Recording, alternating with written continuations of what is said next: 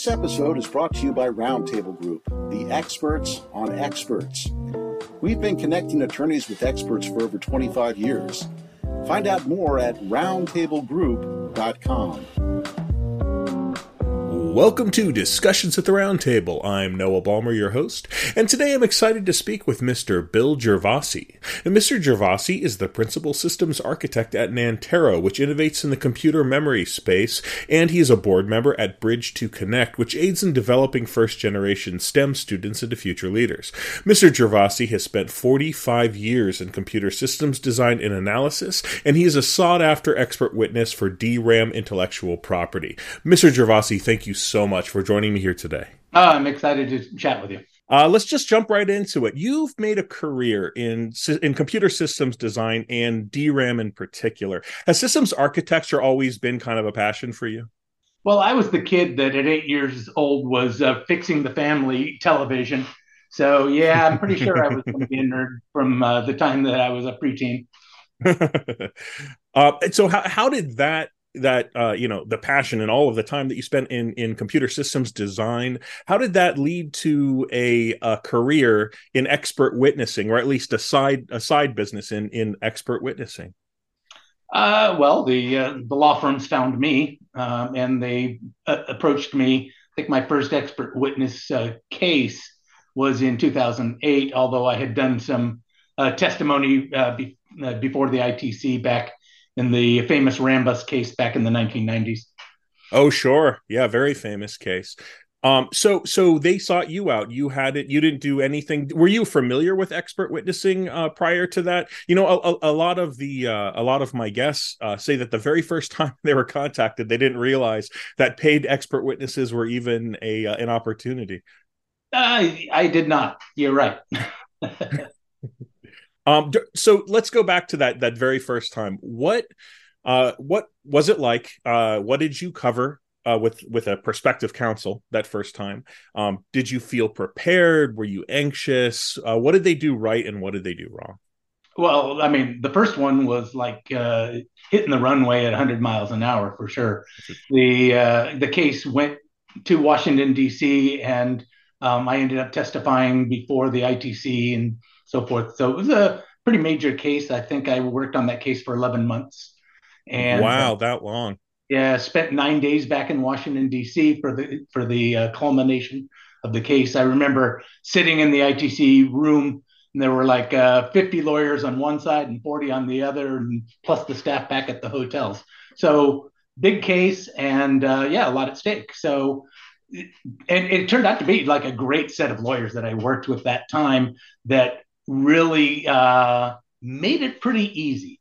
And I quickly intuited uh, probably the most important thing, which is how do you how do you coordinate with these guys? A lawyer is going to be a smart individual, but they're not technical, and that's what they're relying on me for. So I quickly realized that, and then but they do have an agenda and they do have a program that they have in mind of how they're going to approach the case because that sure. is their strength. So what I learned in that first case, uh, and especially with an 11 month engagement, was how to uh, cooperate. And I very, very quickly realized that my signature was going to go on that report at the end. So it was my ass that was really going to be uh, on the line if something happened. Uh, sure. so even in that first case, the probably the key takeaway was verify everything. If a lawyer writes a part of the report, I'm the one that owns that report, not the lawyer. Right. So if they, for example, will cite something like uh, excerpts from somebody else's uh, deposition, I go back and I read that deposition. I validate that not only did they quote it accurately, but that it is in context. So that if I'm asked about my statement in that report, that I have the context to give a reasonable answer. Of course. Um, did, what sort of preparation did you do you know at the beginning when they first bring you in and they say hey we've got this case. How did they how did they prep you especially because this first one went to trial right? So did they did they tell you did you do uh, mock um, cross examinations um, did they tell you what would be expected of you how to answer questions anything like that? A little bit of that. I mean, they you know they gave the typical advice of things like, uh, and, and by the way, things that I got better with as I did multiple cases. Things like when you're giving a deposition, don't answer right away.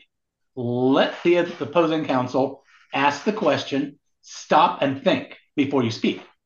And so they get, they gave really great coaching on that. And again, it became really intuitive uh, especially since I've done a lot of sales and marketing, that listening is more important than speaking.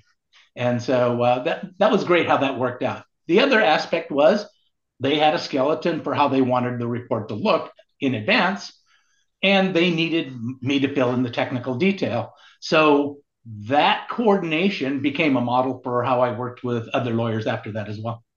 That's really interesting. So you were handed some kind, like you said, a skeleton or kind of a template. Is that something that that you find is is peculiar to that first time, or is that something that you've come across a lot? I, I was under the impression that m- more often than not, you're writing a report kind of whole cloth.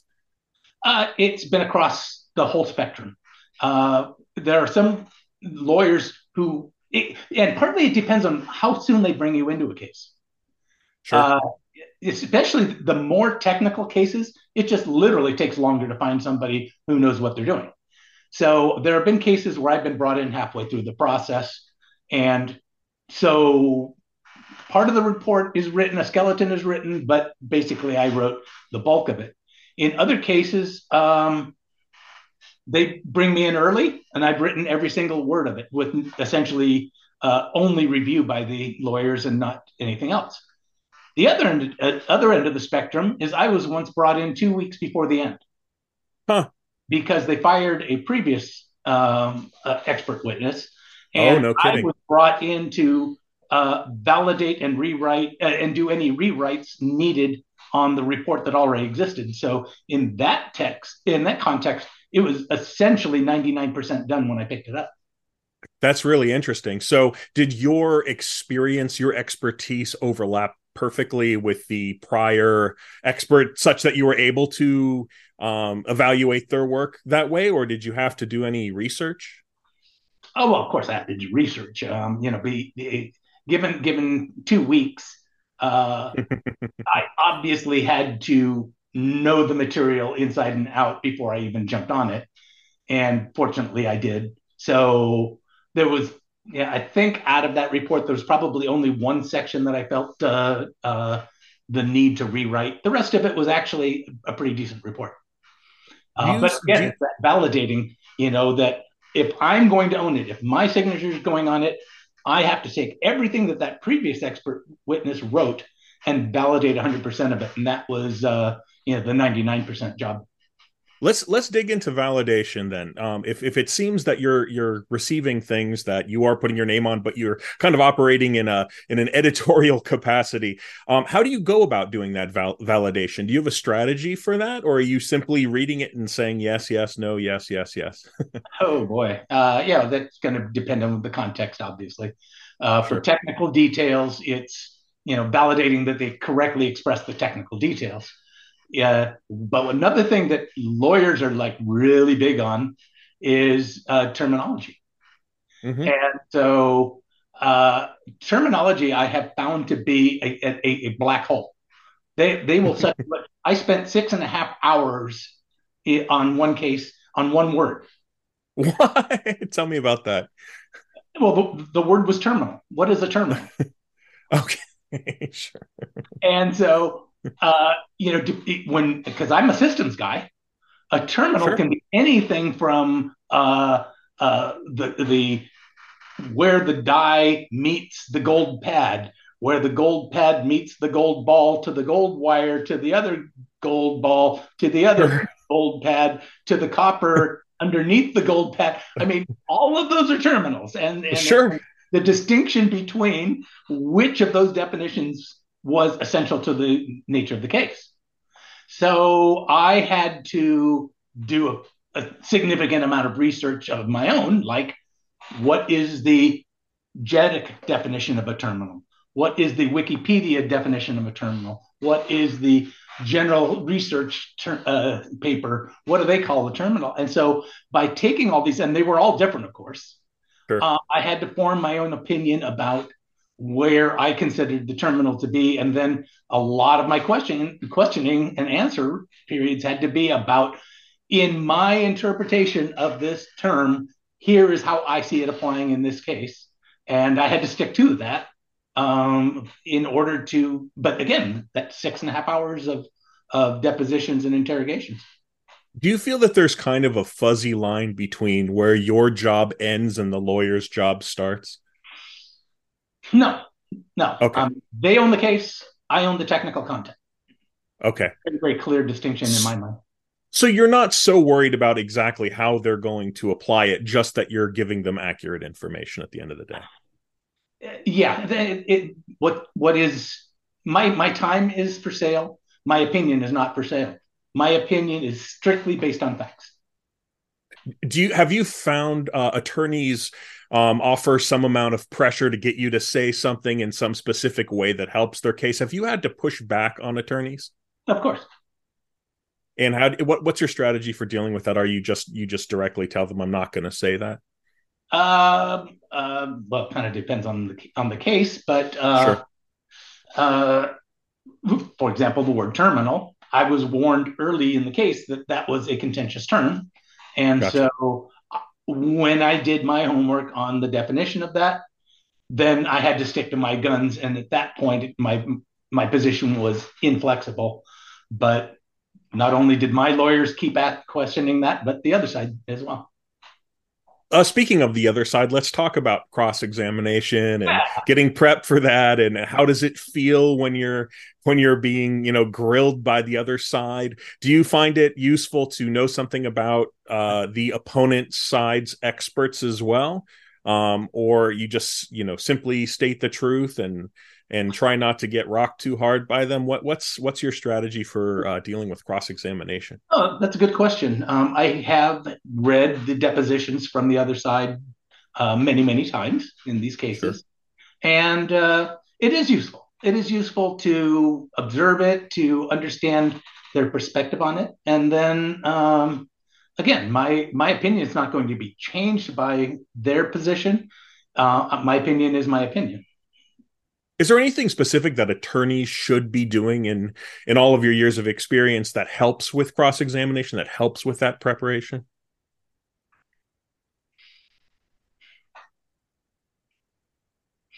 I do remember the the head of one law firm got involved with the with the case, and his strategy was to uh, do a prep to the point where I lost control. Uh, was that valuable? God, I don't know. I have to think about that one. But he literally ran me for seven hours until I exploded at him, and then he said, "Okay, we're done for the day." Huh. and, and, did you find that to be valuable going forward? Is that, is that something that you've used? That was a very memorable experience do, do you have any other you know s- stories of cases that you can recount? Something that that drives one of those points home? Something that was particularly memorable to you that that you really took uh, and made it a part of how you are as as an expert? Uh, that first case taught me that lawyers will love to try to put words in your mouth. Okay. And then use that to trip you up later. Are you talking about the opposing counsel? You opposing counsel exactly. Right. sure so uh, they will ask a leading question using the terminology that they want. And then if you answer yes or no, which is what they think you're supposed to answer, then they use that and, and, and like twist the, the meaning later on. So I uh-huh. learned that like in the first couple of cases that they will do that. So by the third case that I worked on, the strategy that I came up with is to take control. Take control of the terminology, take control of the game plan. And if they ask a question and the wording is not exactly as I would use, then my response, my canned response is if what you mean by this, and then I define their terms, then my answer is this. That knocks them off their feet every single time. No kidding. Yep. So that's that's a tactic that you've used going forward, and it's worked out for you. in the last seventeen cases, I, I I put them on their heels. I don't let them put me on my heels. I'd like to pivot before I let you go and talk about something that's come up a lot, and that's finishing an engagement. Um, you you mentioned that you've been brought in towards the ends of trials, you've been brought in in the middle of trials, and presumably also at the beginning. Um, how do you con- uh, continue to follow the case as it progresses after you've done your bit? So you've showed up, you've been an expert, you've written your report, you've done the things that you were hired to do. Um, do you you know continue to follow the case as it proceeds does a lawyer keep you posted on what's happening nah i kind of suck at that i figure if they want my time they'll come and they'll they'll get it usually it's like you know uh you know three months three months after i've submitted everything and i haven't heard from them for a while and then i get this email saying case settled out of court and it's it's like, oh, okay. And but see, the only reason that that's important to me because I kind of really, I shouldn't care, and I tend not to care. So the reason that's important to me is that tells me when to go delete all my archives and shred any papers that I was supplied. So winning the case isn't actually that important to you. No, no. My opinion is my opinion. It uh, sure how the judge sees it, how it fits in with the other aspects of the case that's you know up to the legal system, not me. So, how do you go about getting paid if you're kind of unaware of where the case stands? Do you get paid kind of independently of that, or does it does it uh, you know do you get paid after the case is completely gone to completion? Yeah. Strictly hours. I, I, bill once a month based on okay. hours worked. That's it. And it's hourly across the board for everything for you. I always do hourly only. Um, do you have any I, other one last? Time, one time I I think early on somebody, uh, a, friend told me, "Oh, you should get a retainer." And so the, the next one I bid for, I yeah, I put in a retainer requirement in the contract. They never paid the retainer. it was like a total waste of time. So, have you had any difficulty getting paid? No, never. That's great. That's the retainer. Uh, that was the only one. They didn't pay. Besides the retainer, they waited till after the billable hours, and but they've no, they've never had an argument. Bill, thank you so much for joining me here today. Yeah, it's a pleasure. Nice talking with you. And thank you so much to all of our listeners. I hope you'll join me again soon for another discussion at the roundtable. Bye bye. Thank you for listening to our podcast, Discussions at Roundtable. Our show notes are available on our website, roundtablegroup.com. Subscribe today on Apple Podcast or your favorite listening apps.